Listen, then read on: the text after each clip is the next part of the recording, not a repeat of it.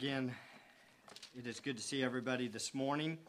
We have several visitors with us, and I know that uh, one of the visitors that's with us today I have prayed for in my own prayer time, and it is a pleasure to see you this morning. Thankful that you are here. Uh, that would be Lauren's mom and dad are here, I guess, I assume. And we are so thankful that you are here, uh, and it is a blessing to uh, see answered prayer uh, sitting in the front row. How about that? Uh, if you want more details, you can talk to Lauren afterwards. We won't make a big deal about this. But we also have some other visitors with us. We're thankful that you're here today. Uh, we hope that you will be encouraged by the word. We're in Revelation. Turn in your Bibles over to Revelation chapter 2. And we also have a newlywed uh, in our midst, or a couple of newlyweds. And uh, y'all make sure you say hi to Nicole, uh, Josh's uh, new bride.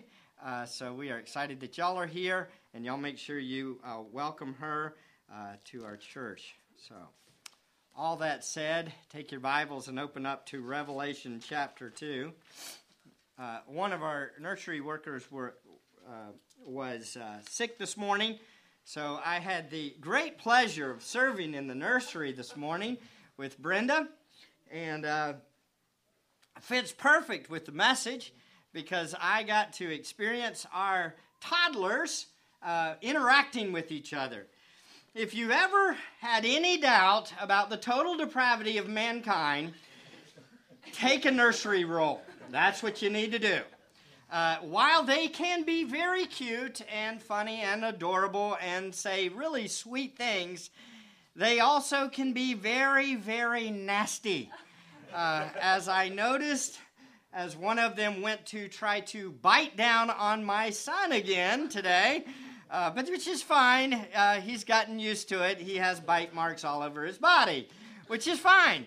Uh, he is learning uh, that this is a cruel world and that you need uh, a savior. Uh, you need someone that can help you in this wicked, wicked world. We've seen it as we're going through our Bible reading, too. We're doing a chronological read through the Bible. some of us here and we're seeing it in uh, from Genesis all the way through Job that we already read, and into Abraham's life and Hagar, and uh, then you get in, and this week we've been dealing with Jacob, the, the, deceiver, and how he uh, just turned on his brothers and treated them horribly, or his brother Esau, and then it just kind of filters down into the family and all of his children. It has been a, uh, a, a reminder of the depravity of humanity. So, we live in this same world, folks. The same way that humans are then, in Genesis, as recorded in Genesis, is the same way that it's going to be revealed today in our passage as we deal with the church in Pergamum. They dealt with a culture and a society that was, uh, for lack of a better term or phrase, totally depraved. They had a lot of problems. And it is no different for us. So we're going to see today that this message is applicable to us, which is great. At the same time, despite our culture, how bad it is, and all the things that go around us, and the total depravity that we're constantly dealing with, that gives us no excuse for falling into the same behavior. God calls us to be different. We're going to see this in the church and the letter and the words that Jesus gives to the church in Pergamum. Let's read in Revelation chapter 2, verses 12 down through verse 17. And to the angel of the church in Pergamum write, The one who has the sharp two edged sword says this I know where you dwell where Satan's throne is. And you hold fast my name, and did not deny my faith, even in the days of Antipas, my witness, my faithful one, who was killed among you, where Satan dwells. But I have a few things against you, because you have there some who hold the teaching of Balaam, who kept teaching Balak to put a stumbling block before the sons of Israel, to eat things sacrificed to idols, and to commit acts of immorality. So you also have some who, in the same way, hold the teaching of the Nicolaitans. Therefore, repent, or else I'm coming to you quickly, and I will make war against them with the sword of my mouth. He who has an ear, let him hear what the Spirit says to the churches. To him who overcomes, to him I will give some of the hidden manna, and I will give him a white stone, and a new name written on the stone which no one knows but he who receives it. Let's pray. Father, thank you for your word. We pray now that as we look at it, that you will help us to understand it. Help us, Lord, also to be changed by your word. And Father, we pray that this will not just be an exercise of education, but rather it will be an exercise of life change. That your word will impact our hearts and that we will leave this place different and reminded of longing to be an overcomer and to trust you and to be faithful to you until the end. We pray that we will learn and we will then do as you say. We pray this in Christ's name and for his glory. Amen. Amen. The question is how are we supposed to live in light of the wickedness that we live in? In, in this world that we live in. How are we supposed to live in light of our saving relationship with the Lord Jesus? The short answer would be we're supposed to be different or lights in this wicked world. We're called to be different because we know the one who has the sharp two edged sword. That's what we're going to see today. The background of our passage, and just to get you into where we're at, again, this is the second main section of the book of Revelation. Jesus has given seven addresses to seven churches in Asia at that time. This is the section that is called the things which are. It's the second main section of the book. We have looked at the first two churches. We saw the church in Ephesus was described as the scripturally savvy but loveless church in Ephesus. Then we saw last week the suffering servants who needed a eternal perspective in light of the suffering they were incurring at Smyrna. Now, give you, to give you a little background on per, in Pergama, on the church in Pergama. Again, we see that, and as I've studied these cities and these cultures, I've noticed something. We look at our culture often, and y'all probably have done this, I have. I look at the TV or I see the culture and I say, oh, we're especially wicked here. There's horrible things going on around our, we see it on the television, there's these horrible things. Well, as I've been going through these letters, you know what I found? I found there's nothing new under the sun. There's wickedness, and it's been rampant from the beginning. Right from Adam and Eve, wickedness is there. And we see it again in this city. In Pergama, there were several temples. There were temples to the god of Zeus and Athena and Dionysus and Asclepius. Now, this uh, these temples, a matter of fact, the one to Zeus was called, he was called the Savior God, and it was an especially large temple. And then there was this uh, temple to this uh, goddess or the god of, it's called, his name was called Asclepios. It's A S K L E P I O S. And you say, what's the significance? Well, we get one of our major symbols, a symbol that we would all know from this God. Who can guess what it is? Anybody? Uh, our medical doctor in the back, our soon to be medical doctor. It's the serpent. Right. The medical symbol of the serpent comes from this God. And it's in there, it's on the, the symbol. It's the same God that they worshiped here. The symbol was often uh, it's often seen on our medical facilities. The idea spread through Pergama, and they had these snakes in this temple. Yeah, all the ladies in the room go, ooh, gross. yeah. If you were sick, you were it needed healing, you would go and sleep in this temple at night. And if one of the non-poisonous snakes touched you in the night, then you would get healed was the speculation. So you have all these non-poisonous snakes filled up and that's where we get that medical symbol of the snake and its association. Well, it all came from Pergama. It's also uh, home of one of the famous physicians, Galen. And then also there was another thing that it was famous for. It was famous for a gigantic library, the second largest library in that time. It's where the uh, writing material that was used at that time came next to the papyra, which was in Egypt. The the the uh, parchment was made in Pergama. So it was a very educated area, even though they had this temple and they thought that people could get healed by snakes. It was an educated area.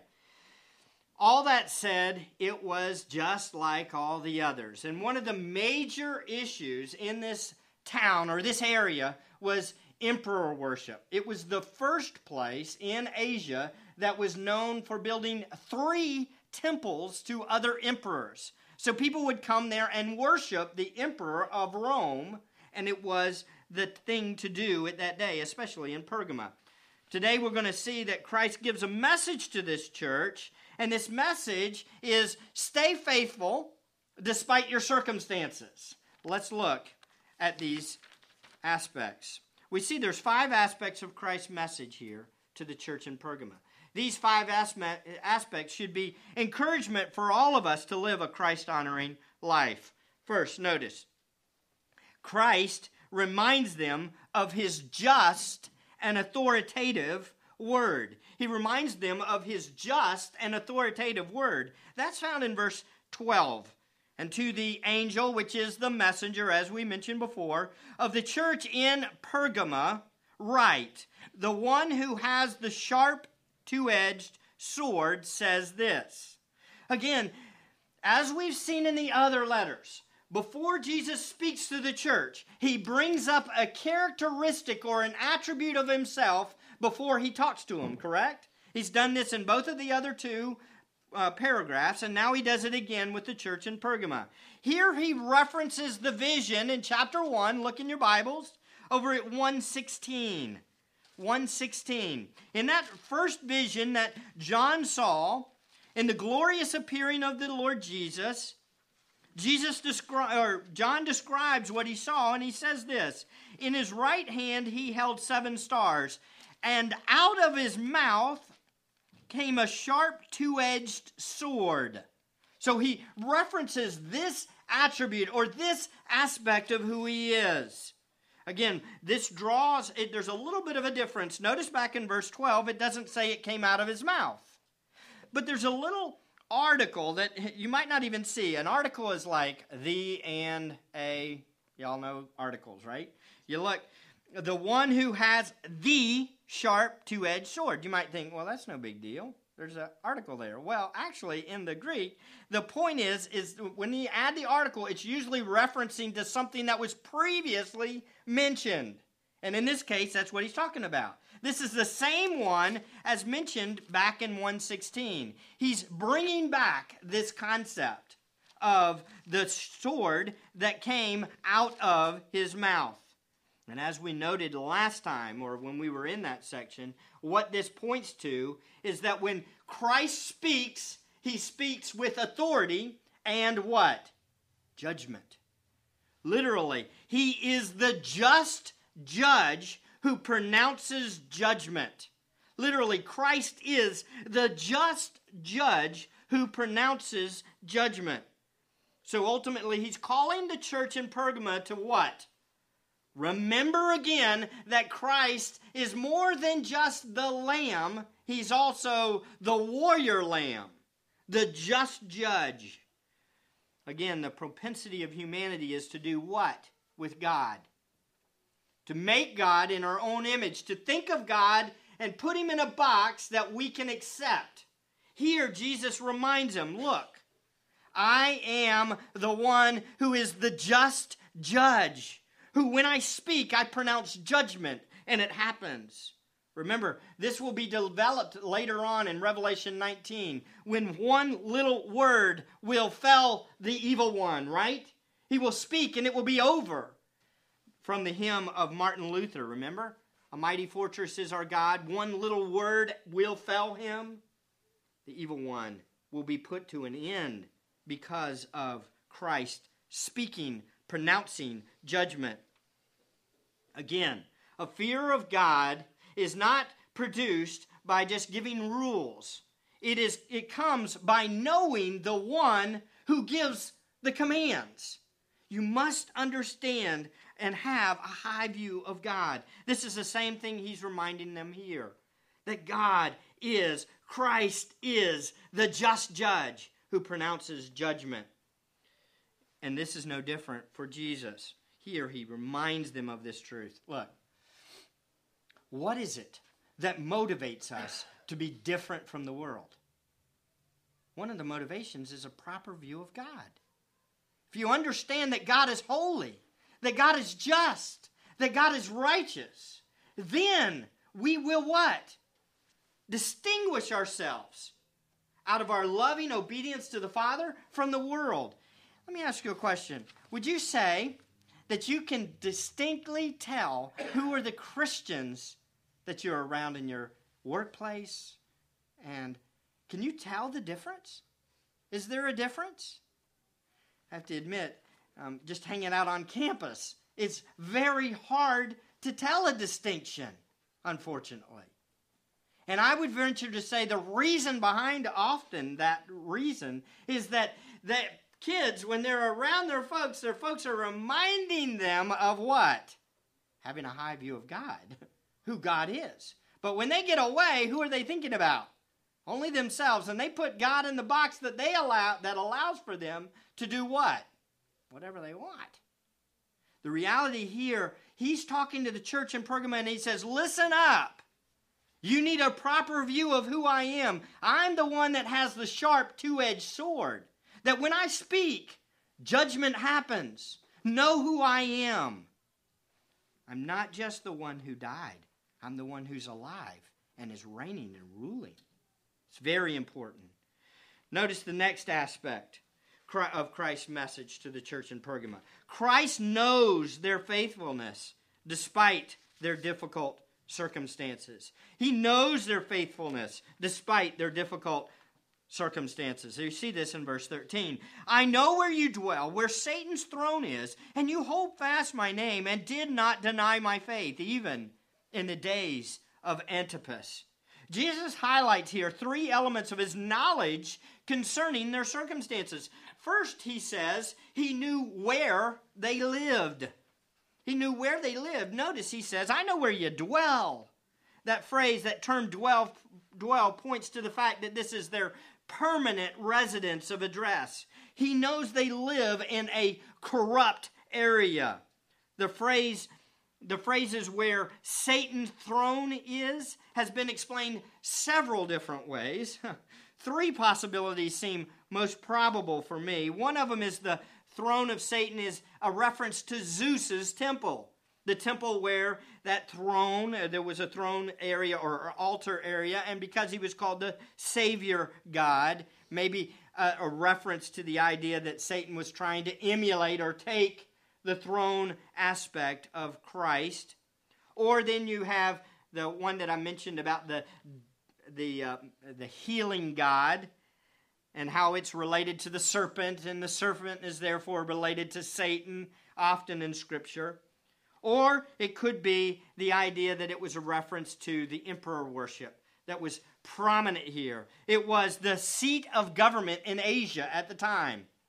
So, what's, which one is it? Which one's it referring to? I do want to make a, a important side note here, and this is important for all of us to get. There are times when we study Scripture, when we come to a spot like this, and I can honestly say I can study historical, uh, the historical context and study it and study it and study it. And guess what? There's going to be differences. Um, my three, uh, three of my top four favorite Bible teachers took one of those three views. Each one of them took a different one. So what do I do? Uh, yes, it's one of those, and here's what we have to know. Though I might not be able to dogmatically say, I think it's this one, I can lean one way or the other. We do know one thing the reader knew what it was. They understood. When they heard that, they said, Oh, yeah, we know exactly what he's talking about. And that's important for us to understand. But we can still have good application from this, right? We know what? That it was an evil place and that Satan was known to be the authority in that area, in a sense. And he was displaying himself through these numerous different ways of wickedness and evil. This would point to the fact that Satan was often viewed as being the leader, much like in our area, maybe. Um, some would say, well, maybe New Orleans is worse, or uh, San Francisco is worse, or Las Vegas is worse. Well, the reality is, is there's plenty of wickedness to go around in all the places, isn't it? Satan is prominent in his activities. These, this, however, was an especially wicked place. So what, do, what does Jesus do here? Now think about this. He knows where they live. He knows how bad it is. So what he does is he gives them a free pass, right? It says here, y'all go ahead. I understand you struggle with temptation. You know, your area's a little bad. Go ahead. You know, if that happens, you know, I understand. No, he doesn't do that. He understands where they live, but he calls them to what? to continue doing the faithfulness that they are doing. And he calls them eventually to repent of places where they have been tolerant of the evil in their area. We'll talk about that. Jesus does know our circumstances, folks, and he knows yours too. And this is important for us to remember again. Again, we have a tendency to think of God as a distant deity, right? Is God a distant deity? No. Does he know what you're struggling with? Absolutely. Does he know your culture? Yes. Does he know where you work? Yes. Does he know what you're struggling with? Yes. Does he know the temptations you face? Yes. Does he say, Well, I know who you are, I'll just let you slide? No. I know where you are, now walk with me. And I understand where you are. And by grace, you can overcome. Walk with me. He knows where they are. Second, he knows how they have responded or they had they how they had responded to their circumstances. Notice he says, "And you hold fast my name and did not deny my faith even in the days of Antipas." he knows not only where they live, but also that they had held fast to his name. This concept of holding fast is repeated three times in this passage today. It literally means to take possession of, to grasp tightly his name, to hold firmly to it. The church as a whole, and that is not every single person in here, as we will see, some did not hold as fast as others but the vast majority of the church had held firmly to Christ's name. What does it mean to hold firmly to Christ's name? It means literally to hold tightly to who he is and what's he's, what he's done. The person of Christ. The name represented who a person is and what he's done. So holding fast to or holding tightly to Christ is what's referred to here. So this means the church in Pergama was known for holding tightly to Christ. Hopefully that describes your life, right? Do you hold fast or hold tightly to Christ? Is that you? Hopefully. Despite living where Satan's throne was, these believers held fast or tightly to Christ. This faithfulness is developed further in that second phrase where it says, and did not deny my faith.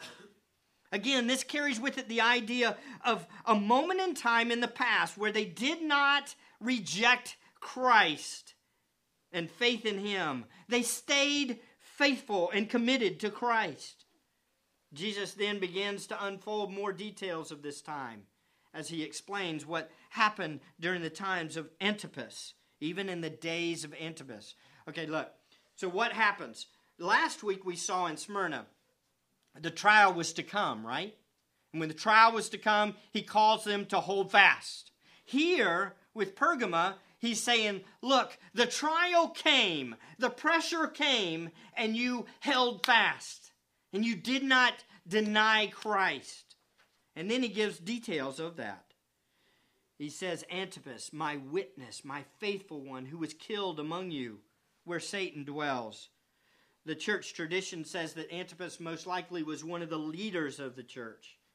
And he had held up to this intense pressure and persecution from the government or the governing officials to do this emperor worship in a similar way. So he didn't he didn't crack under the pressure, and when he didn't crack under the pressure, what happened? Cost him his life. So what do you think the church did when they saw this happening?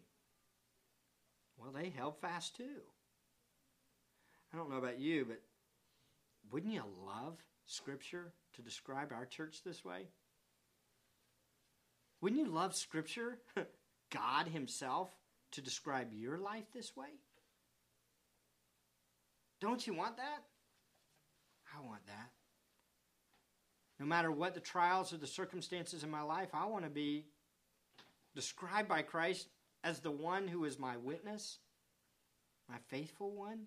How many of you want that? That's a title described describing Christ himself. Christ is described as the faithful one. How many of you want to be known that way? How many of you? You don't have to raise your hand, but hopefully, is everybody listening? Do you want to be described that way?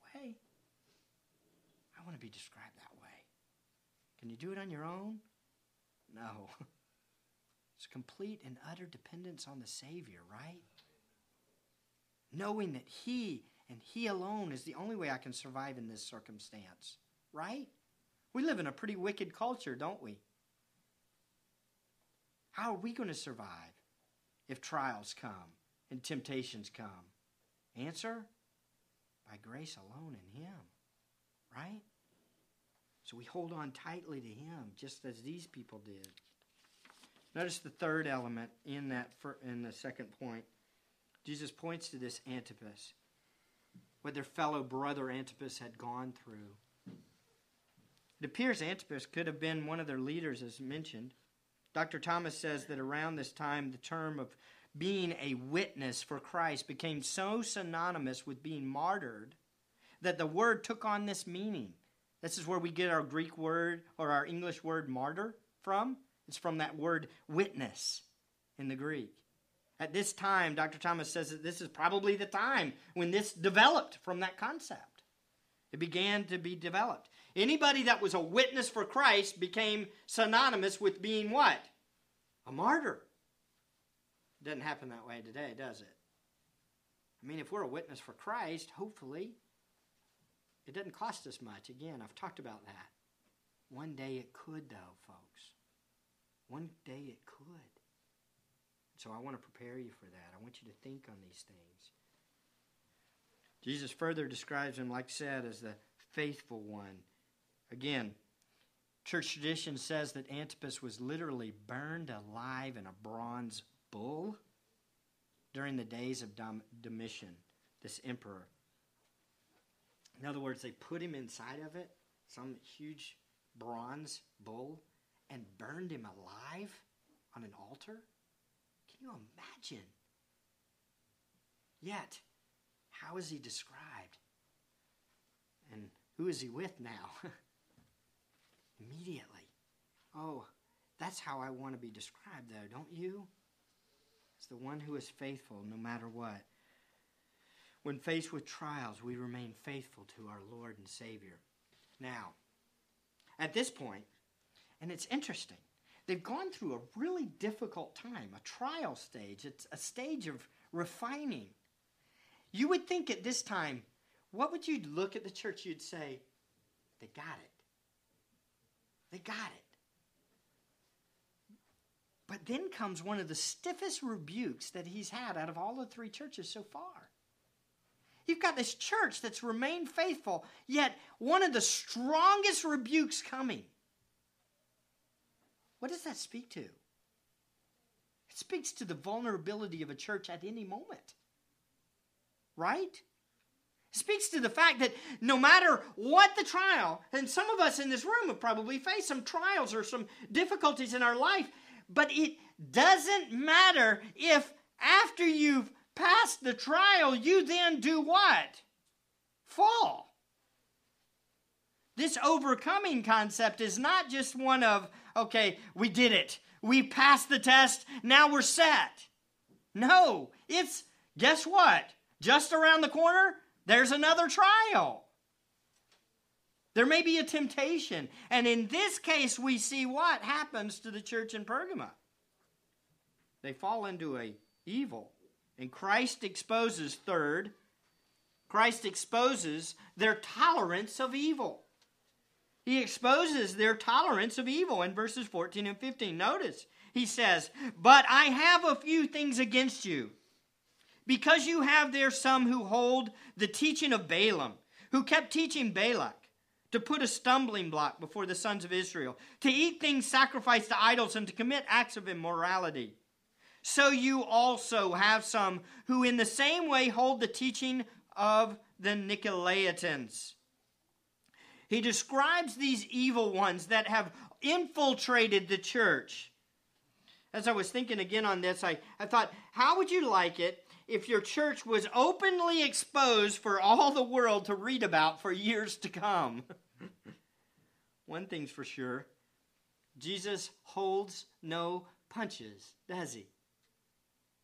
And ultimately, it really doesn't matter what we think of that church. What matters is what Christ thought of that church. It would be the same way with us. We may have a tendency to think, oh, well, somebody might like our church or might not like our church. Ultimately, whose opinion matters? Christ. What does Christ think about our church? What does he think about our lives? That's what matters, right? And we when I as your pastor stand before the Lord, he's not going to look at me and say, "Hey Mike, everybody in Tampa loved your church." All that will matter will everybody in Tampa, it doesn't matter. What did you do with my word? What did you do with the people? And you, as believers in the church, what was your participation in that church? What Christ thinks is what matters, right? what does he think of your life? Here we see Jesus takes off the boxing gloves and he holds no punches. Notice, but I have a few things against you because you have there some who hold the teaching of Balaam. Now, the question would be are they literally holding to the teaching of Balaam? Who is Balaam? Balaam was mentioned back in Numbers 22 through Numbers 25, and then again in Numbers 31. Balaam was the, for lack of a better term, prophet who came to Balak, the king of Moab, and he, remember, Balak says, Go and bless the people or, or, or uh, bring down a curse on the people of Israel, rather. And he has the encounter with the donkey. Y'all remember, and the donkey speaks to Balaam. You'll be hearing this if you come to Sunday school. And Ryan's going to be teaching this in a couple weeks uh, in Numbers 22 through 25. So you need to come. It's really good.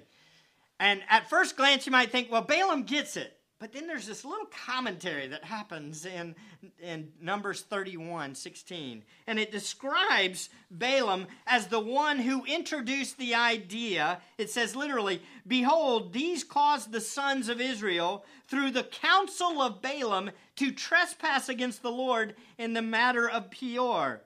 So the plague was among the, uh, the congregation of, Lo- of the Lord. 24 thousand people died because of a plague because of Balaam. What did Balaam do? He entered or he introduced the idea of marrying with the Moabite women, to intermarrying and literally to do sexual fornication and immorality between the two. And to, if you got in with the Moab people and you intermingled with them, then you will be able to overtake them because God will then judge them. So he had this idea of, look, we might can't give this curse because God's not going to allow that. In fact, he blessed them three times instead of the curse. But he said, let's go in the back door. Let's send our women in there. We send our women in there, then they will fall.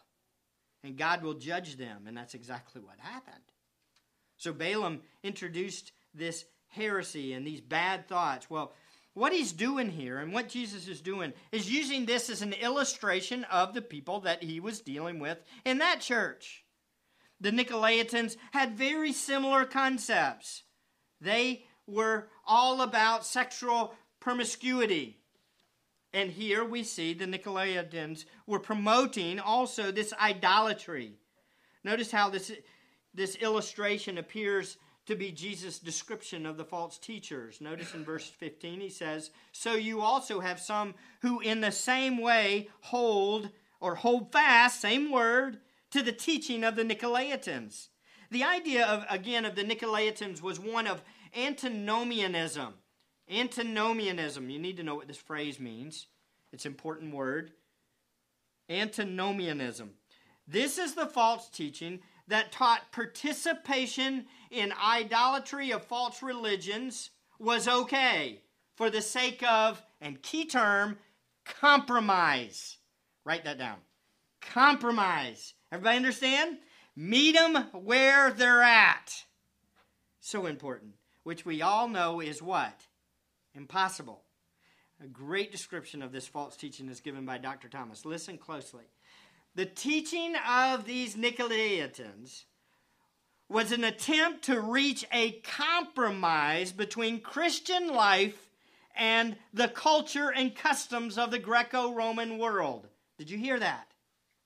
A compromise between Christian life and the culture. Get that? Very important. With special attention to including as much as possible of the eating of meat sacrificed to idols. Now, let me explain a little bit. They had these uh, feasts that they would have to these false gods.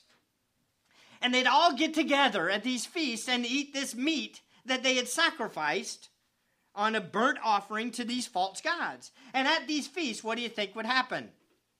Well, use your imagination a little bit. I don't want to get into graphic details, but it became a sexual, horrible display.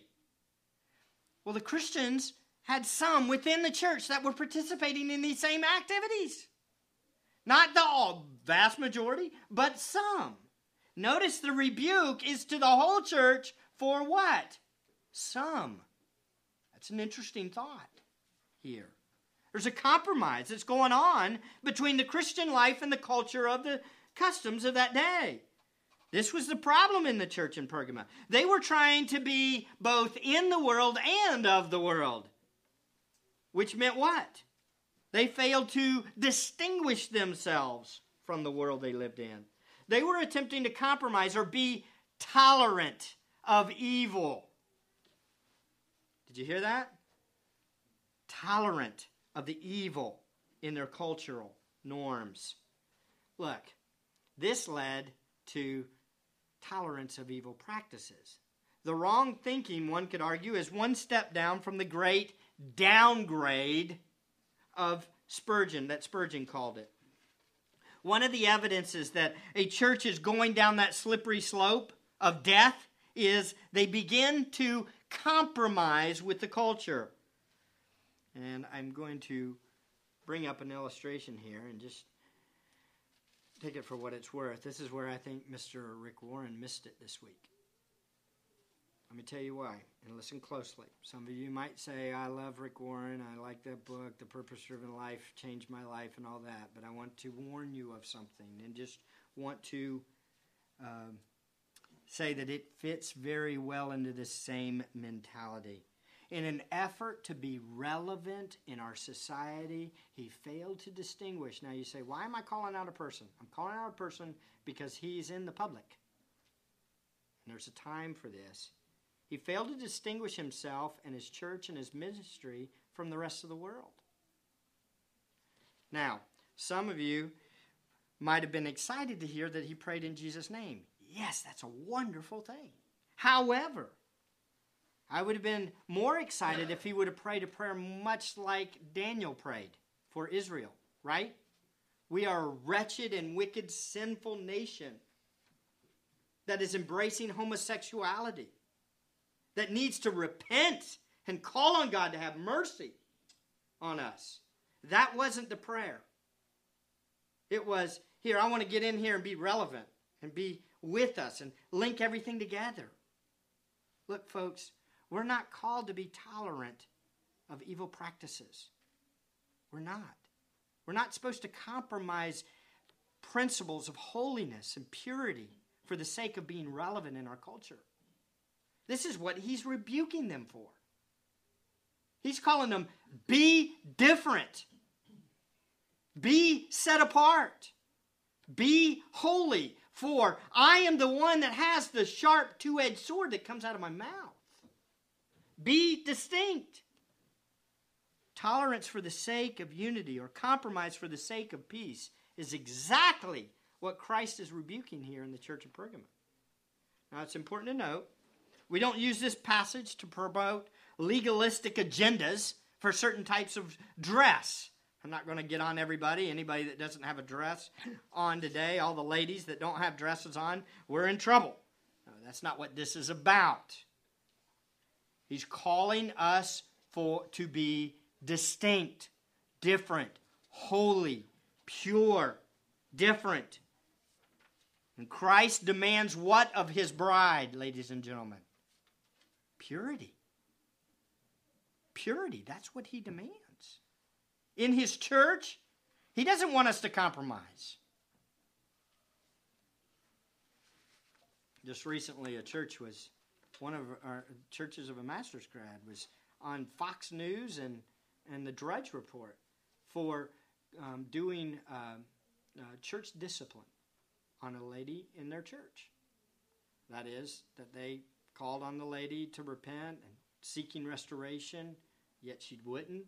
Matter of fact, she rejected it, and she had moved in with another guy, and I think it was even left her husband, and all this stuff. And he calls them. The pastor was kind and gentle and loving, and called her to re- repent and turn, and she didn't. And so they had to take her through the steps of church discipline. Well, what she did was got on news. And it became a big public thing. That this church is calling me to be somebody that, you know, I I'm still want to go to church. I love this guy. The reality is what? No. Which one are we going to serve? The court of public appeal? Where the public would say, oh, well, you need to let her keep going. She can still remain a member. No, ladies and gentlemen. We're called to be distinct. That's what Matthew 18 is all about. Folks, here, they've allowed false teachers into their church, and in, the, in this case, it was leading, leading to sexual promiscuity. If our lives, folks, include any of this or any idolatry in our lives, ultimately we're in direct opposition to the one who has the sharp two edged sword, right? We can't allow this. There should be a purity to the bride of Christ. We will deal with this as we go through even the next church that goes even a step further. In the same way, we must know that Christ is not pleased when we tolerate evil in our midst. Now, I want to put a side note, a caveat here. It's in the church. You live in a culture. You got to be careful for those of you that may have roommates or uh, people that you work very closely to. Be careful that if somebody does not have a born again relationship with Christ and don't profess Christ to be their Savior and Lord, try not to uh, legislate morality or push down morality on somebody that's not a believer. The key to this is, is you've got to know the one who has the sharp two edged sword, or purity will not be your goal. Do you understand?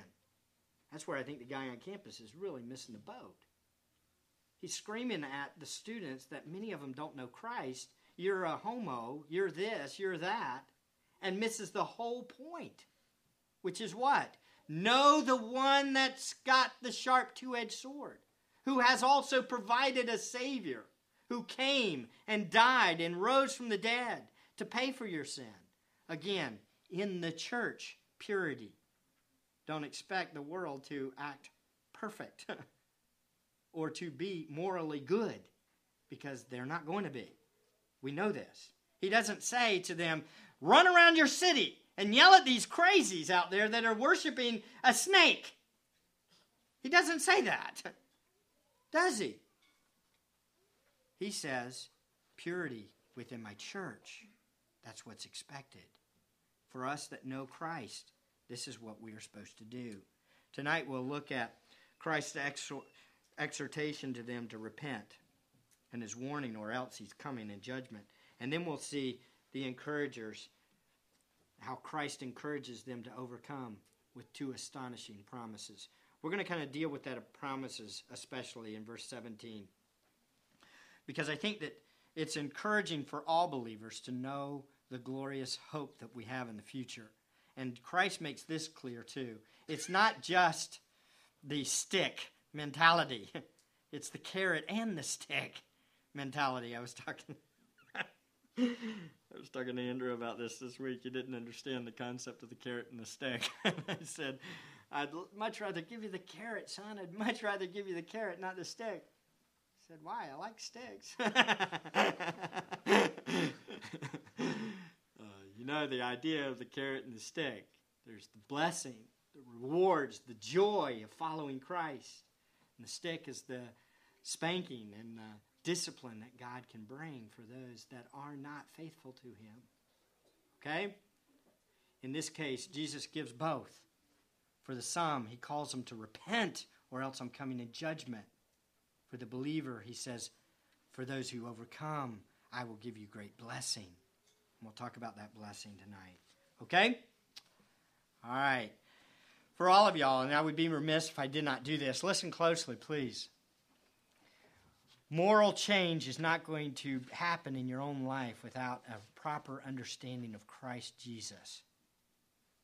Look, you need Jesus. If you haven't uh, come to the place in your life where you've seen your sin in light of a holy God, today is a great day to repent. That is, to turn to God.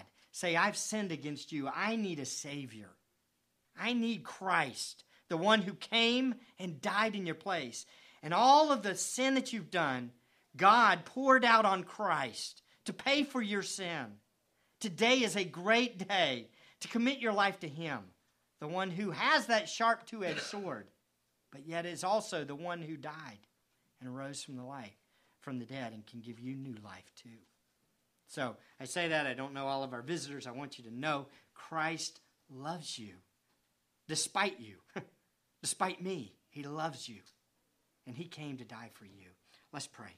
Father, thank you for this grace and goodness that you have given us in Christ Jesus. Thank you that you have opened our eyes to the holiness of yourself.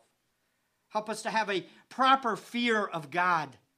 Help us, Lord, to see ourselves in light of, our, of your holiness. And Lord, help us to be dependent completely on Christ alone for our salvation, our deliverance from this wrath. We trust in you, Christ Jesus. We pray that you will help us to overcome despite our circumstances. And we pray that today will be the beginning, a renewal of our dedication to you. We pray this in Christ's name. Amen.